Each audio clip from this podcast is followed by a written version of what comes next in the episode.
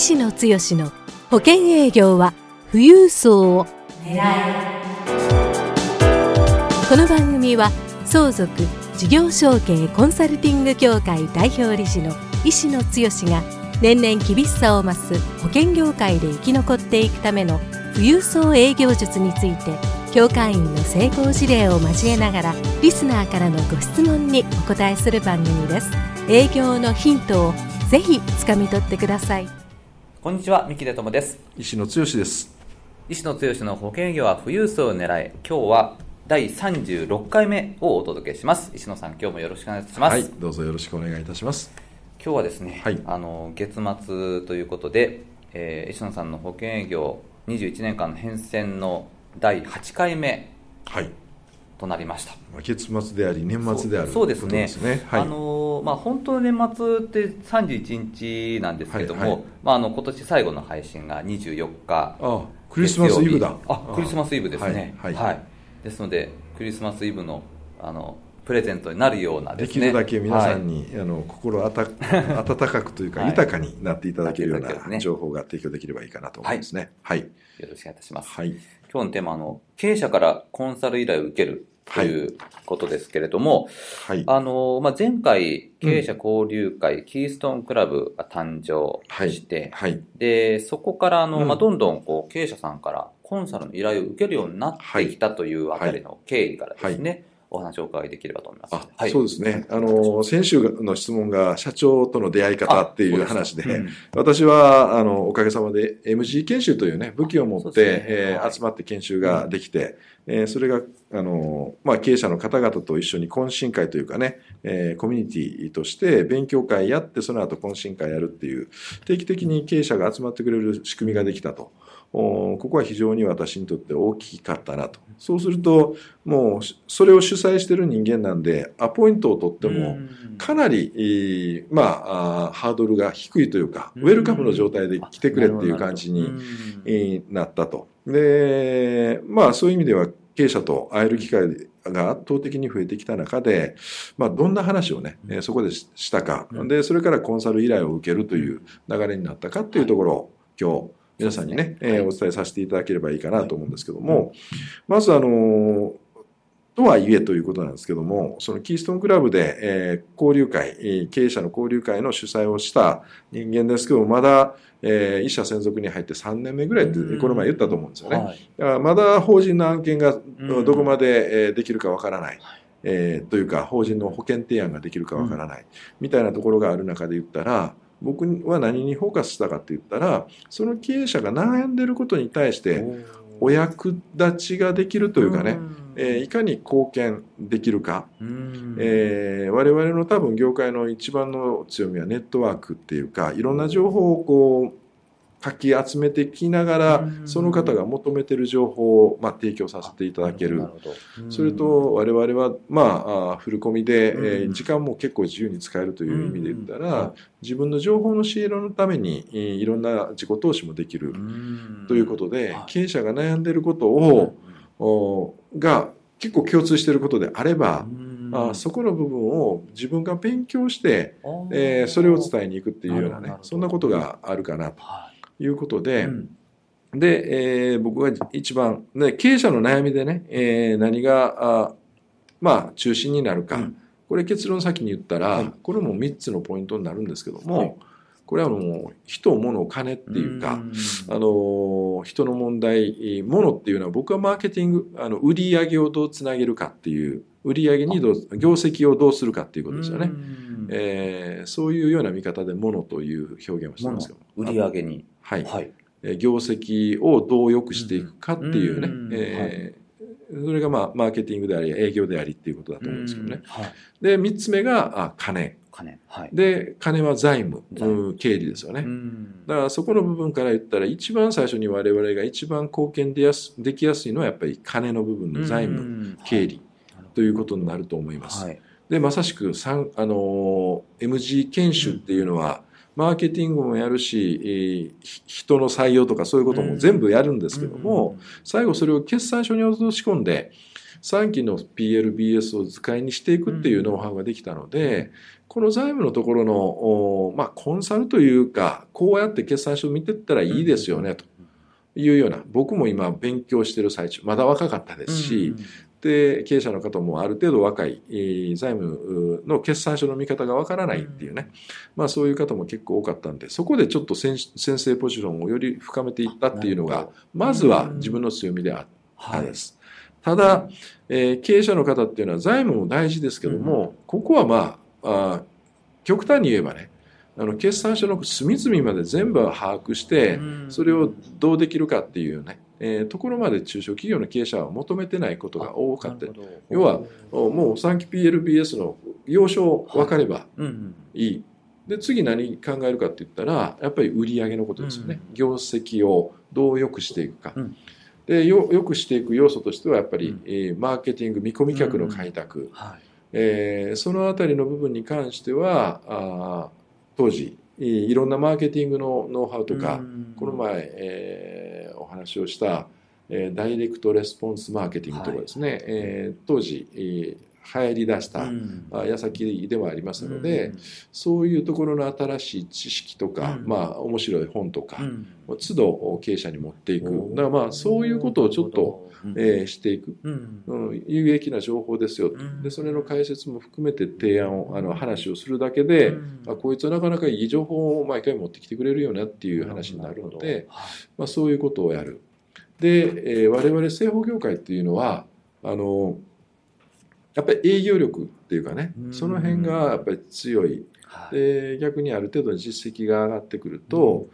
うん、あの中小企業の経営者っていうのはまあ、これ最後の人の部分にも関わりますけども、営業マンをいかに育てるかっていうのも大事なんですよね。そうすると営業マン研修的なそんなあのオファーが来たりして、えどんな思いを持ってどんな視点でお客さんと接したらいいかとかですね、まあそのあたりもどちらかといったら自分の強みの部分でもありますので、そういう売り上げを上げるために貢献するためのえー、お話、うん、その営業研修を依頼されたっていうのは、はいはいはい、その一社専属の頃からそういうそうですね、うん、あのそれあれですか、はい、あのもうエグゼクティブライフプランナーになられた頃、うん、まあそうですね、あのさんねんめからはあのこの エムジー はやってますけども、うん、やっぱりずっと続けてましたので、うん、ろくねんめぐらいで、えー、エグゼになったその肩書きも含めて、うん、石野はあ、まあ、一社専属のこの会社の、うんまあ、トップの、うん、そういうところまで行ってるんだなと、うん、やっぱり営業はやっぱり違うよね、うん、で自分の会社の営業マンこう研修してくれっていうのは依頼が来るようになったと。ああ、結構あのそういうようなね、うんえー、ところで、えー、うちの営業の社員とちょっと、うん、まあ最初はマンツーマンぐらいかなでもっていうようなところですけども、うん、ある程度その辺の評価をいただければ、うん、営業マン集めてどんな気持ちでどういうふうにやっていったらいいか、うん、まああの製法業界にとってはそういうマーケティングから営業っていうのは結構身についてなんかノウハウ化されてる人もいるんですよね、うんえー、特に、まあ、外資系というかね、うん、ある程度のところはそんなことも最初に学んでたりするので、うん、それをしっかり皆さんに伝える、うん、で エムディー とかいろんな ジェイエフエー とか勉強会の中で言ったらその心を伝えるっていうのは製法業界のスピーカー結構多いですよね、うんうんなるほど。まさしくそういうところを伝えるだけでも非常に経営者、うん、並びに社員従業員からヒットする、うんうんまあ、そこから従業員の個人の保険とか法人の保険っていうようなね、えーまあ、ここまでやってくれてるからっていう、うんまあ、関係が良くなったからっていうような、うんえー、流れはありますけども、うん、そういうところでお役立ちができるようになってくるというところもある、うん、なるほど。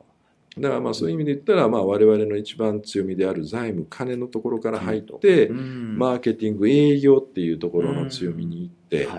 でも経営者にとって自分の頭の中に占める悩み事のもうほとんどと言ってもいいかもわかんないです。重要な部分は実はやっぱり人なんですね、はい、人ですか、はい、なんかイメージとしてはこの売り上げがなかなか上がらないとか、はい、資金繰りで苦しむとかそうですね、イメージがあるんですが、まあ、もちろん資金繰りに苦しんでるところはもう毎月その資金繰りに追われる部分があるから頭の多くの部分はそっちに向かいますけども、おかげさまでというか我々 エムジー で、えー、会ってる人は結構勉強熱心で経営的にもいい形になってる人が多かったので、イケてる経営者まあこれもマーケティング上大事ですよね。うん、ですね、えーえー、しんどい人のところをやっていくとどんどんこうしんどくなっていくっていうか、あ, あるんですけども、はい、イケてる人はもうちょっと言っただけでいろんなものを分かってもらえるしっていうところなんですけどね。でもあの資金繰りに苦しんでる人であれ、うん、えーあの結構儲かってるイケイケの経営者であれ、はい、最終的にはやっぱり実は人の問題ですよね。えー、これはもう我々も相続のことをやっても、うん、別に経営者でなくてもそうなんですけどもね、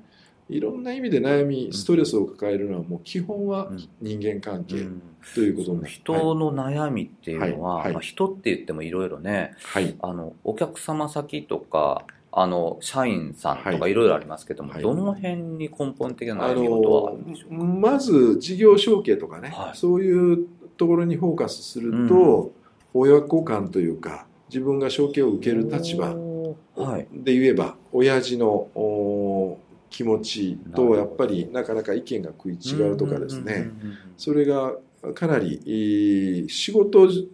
関係なかった親子関係もずっとね、えー、いい形でいってたのに、それが仕事が入ってくることによって価値観が違う、思いが違うとか、そういうところで、えー、息子は息子で、えー、親父に対するいろんな反発があるだろうし、えー、親父さんは親父さんで息子に対して、まあ、あのこの関係が必ずしも親子ではないかもわからないですけどね。で親の立場もしくは承継をする側がなかなか自分の今まで培ったノウハウを理解せずに、えー、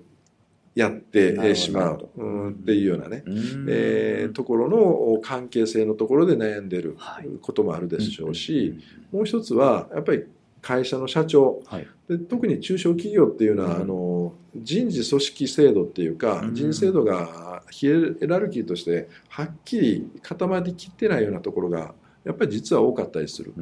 そうすると社長と幹部社員、うん、もしくは社長と一般社員とか、はい、まあ、人心を掌握しきれてるかどうかっていうようなこととかですね。あのまあ究極言ったらそういう言い方になりますけども、まずはあの事業承継もしくはあれですけども、若手の社長が代を継いだ時に一番あの悩ましいというかストレスを感じるのは、古株の社員さんが自分のこと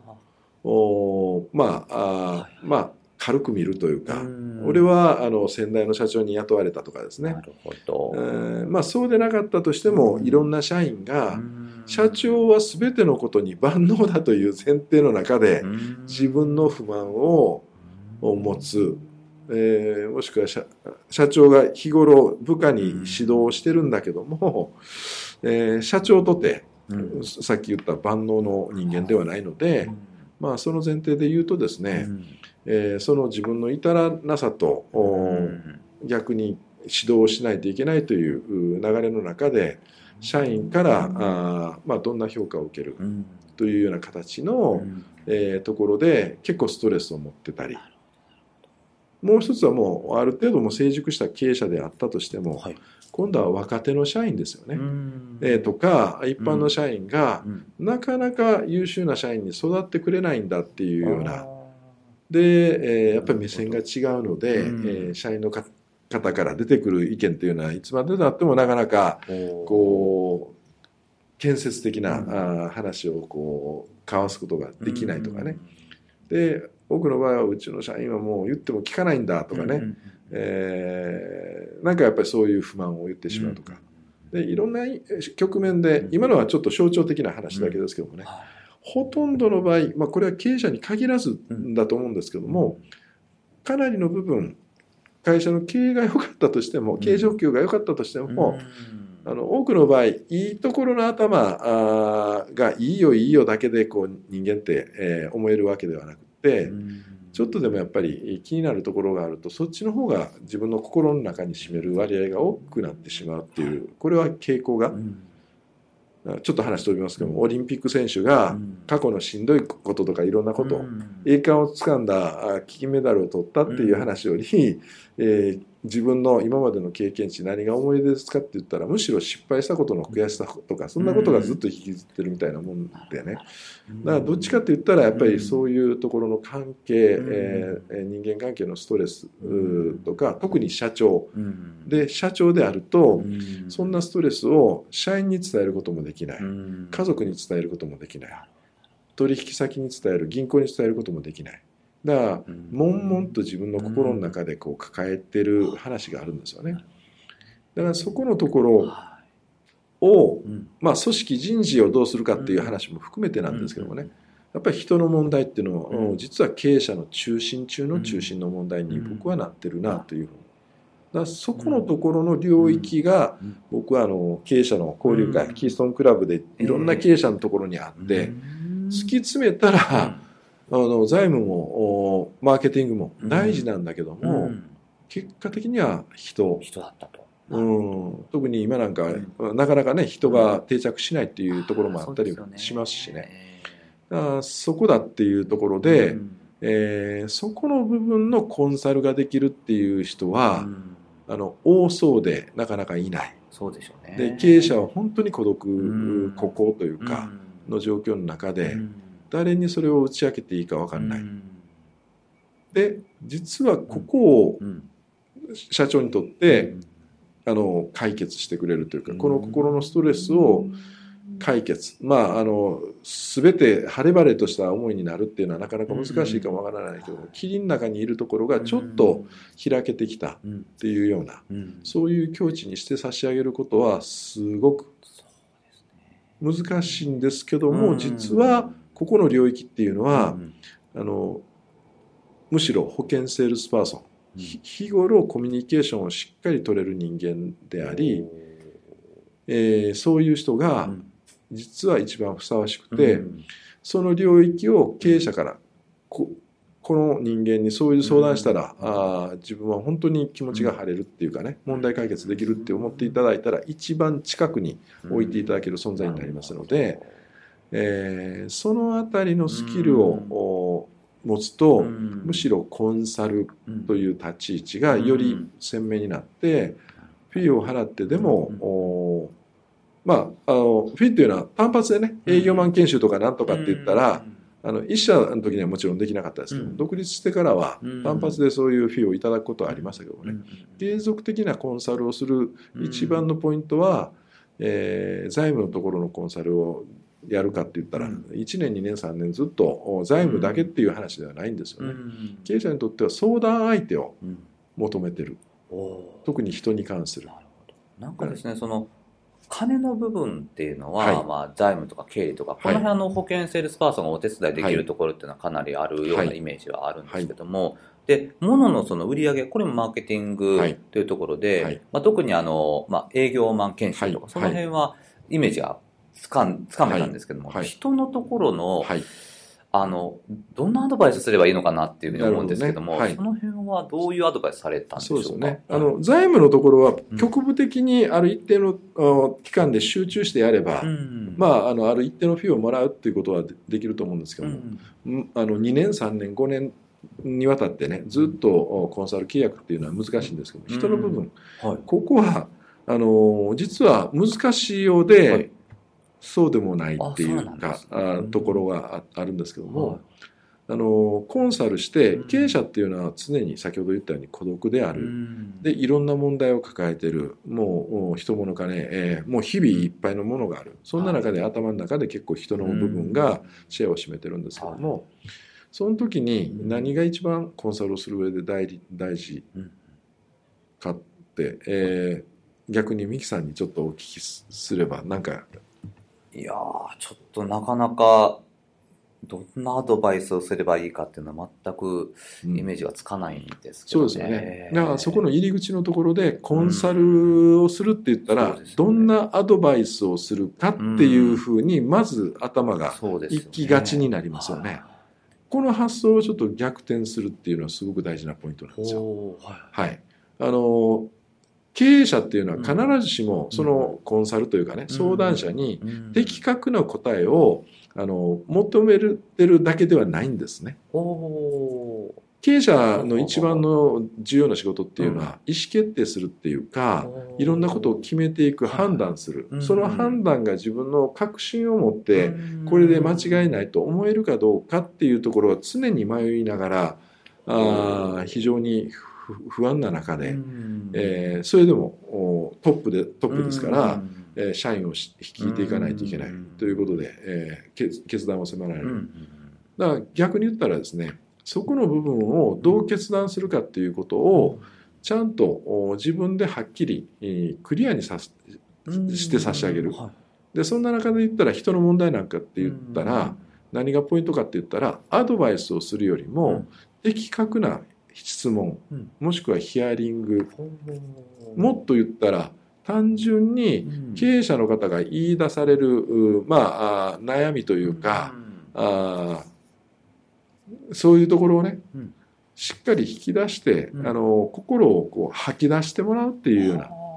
で経営者の方っていうのはもういろんな意味で常にでどうしないといけないかっていう頭があるので、うんうん、吐き出していって、うん、それでえどう思われましたかね。あその時はさぞかし、うんえー、気持ち的には悩む部分僕も分かります、うん、だからそういうところでいくと、その経営者に対して的確なというか適切なタイミングで相槌を打つ、うん、あ相槌を打つ、うんはい、で相槌を打って共感をする、共感する、まあ、ここはもうそこは非常に大事なところだと思うんですよね、うん、共感してるふりをしてるって言ったって見透かされますから、うん、本当に経営者の方こういうことを悩んでるんですよね、うん、でもう逆に言ったらそういうことを、えー、言われたことを整理して、うんオウム返しというかね、返してあげると、そうそう俺はやっぱり結局今悩んでることって、えー、なんかいっぱい喋ったけども、例えばまあ石野、はい、石野さんと喋ってると、うん、なんか話がどんどん整理されてきて、あとどのつまりこういうことだったんだよねって言って、であここのことをどうしたらいいかって考えたらいいんだと。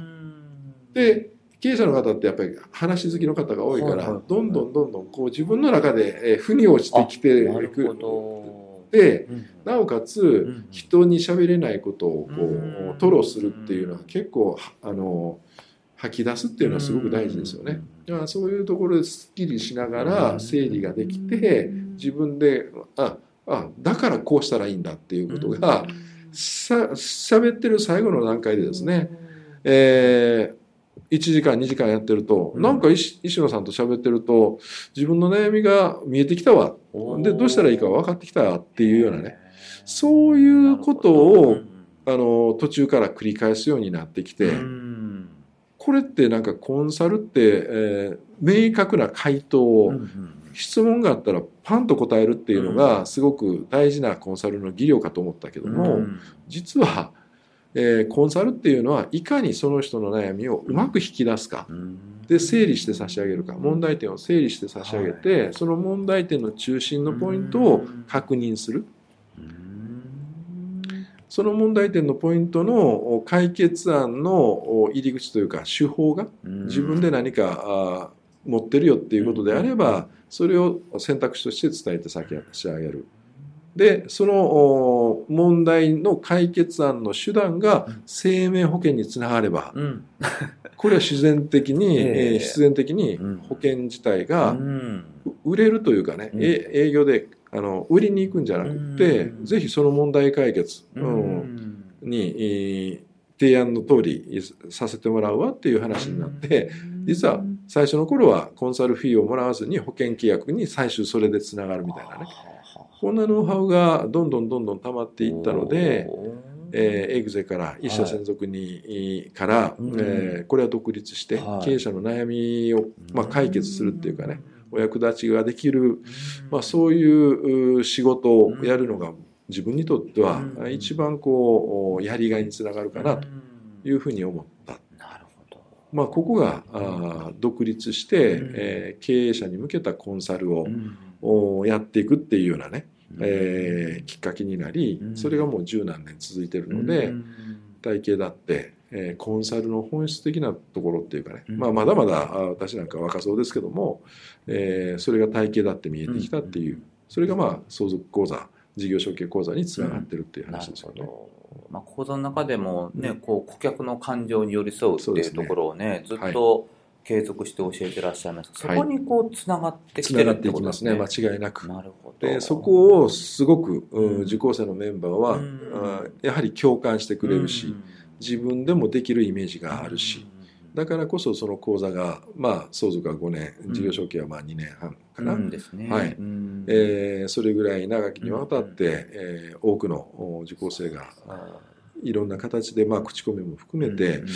まあ、広げてもらってるという、うん、広がっていってるということかなと思いますけどね。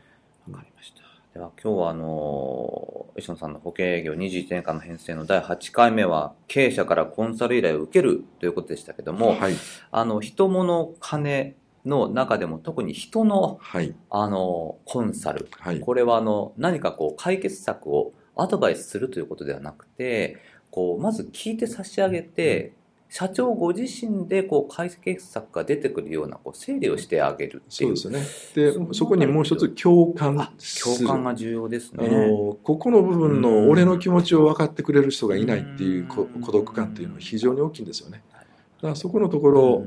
やっぱり共感して、うん、で分かってくれてるっていう人に対しては心を開いてくれる、うん、信頼関係が一気に深まる。ここも大事なポイントです。わかりました。ではあの次回のですね、はい、あのにじゅういちねんかんの変遷はきゅうかいめは全国の エフピー 同士の会キーストンアライアンス発足ということで、はいはい、そうですね、あの、まあ、来年になりますけれども、はい、このお話をお聞きしたいと思ってますので皆様もぜひお楽しみにしていただければと思います、はい、ということであの今日は年末最後あ、そうですね。あのポッドキャストでしたけれども、今日聞いていただいている人は本当にメリークリスマス、あ、そうですね、メリークリスマス、はい、メリークリスマス、はい、あの今年しがつからですね、はい、このポッドキャストを、はい、あの始めさせていただきましたけれども、はい、もうねあのはちかげつでしょうかね、はい、そうですよね、うん、だいはちかいですもんね、今回、ね、はちかいであのにじゅういちねんの編成ですもん、はい、なりましたけども、はい、ぜひあのこのにせんじゅうはちねん、はい、あの皆様良いお年を、ね、そうですね、お迎えいただいて、あの締めくくっていただいて来年良いお年をね、はい、お迎えいただければと思いますので、ちょっと何かこうあの、はい、一言石野さんから今年最後のメッセージをいただければと。そうですね、はい、本当にあのこのポッドキャスト聞いていただいてありがとうございます。あの皆さんのお役に立てるようにね、できるだけ僕の今までのノウハウなんか、えー、全部出させていただいているつもりです、えー、やっぱり継続していくことがすごく大事だと思いますので、僕もこの継続してやっていることが自分の学びになってます。来年も一緒にね、ぜひ、えー、皆さんが成功していけるように、えー、僕もまあ貢献できたらいいなと思ってますんで、皆さんと一緒に学んでいきたいと思います。今年いちねん本当にどうもありがとうございました。来年もよろしくお願いいたします。よろしくお願いします。はい、ではあの皆様良いお年をお迎えください。良いお年を。あの来年またあのいちがつなのか月曜日にお会いしたいと思います。はい。はい、ではあの今日はですね、石野剛の保険営業は富裕層を狙い、はい、だいさんじゅうろっかいめをお届けしました。石野さん今日もありがとうございました。どうもありがとうございました。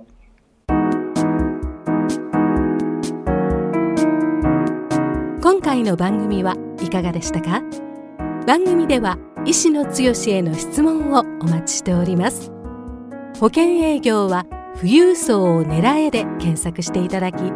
の番組のホームページからご質問をお寄せください。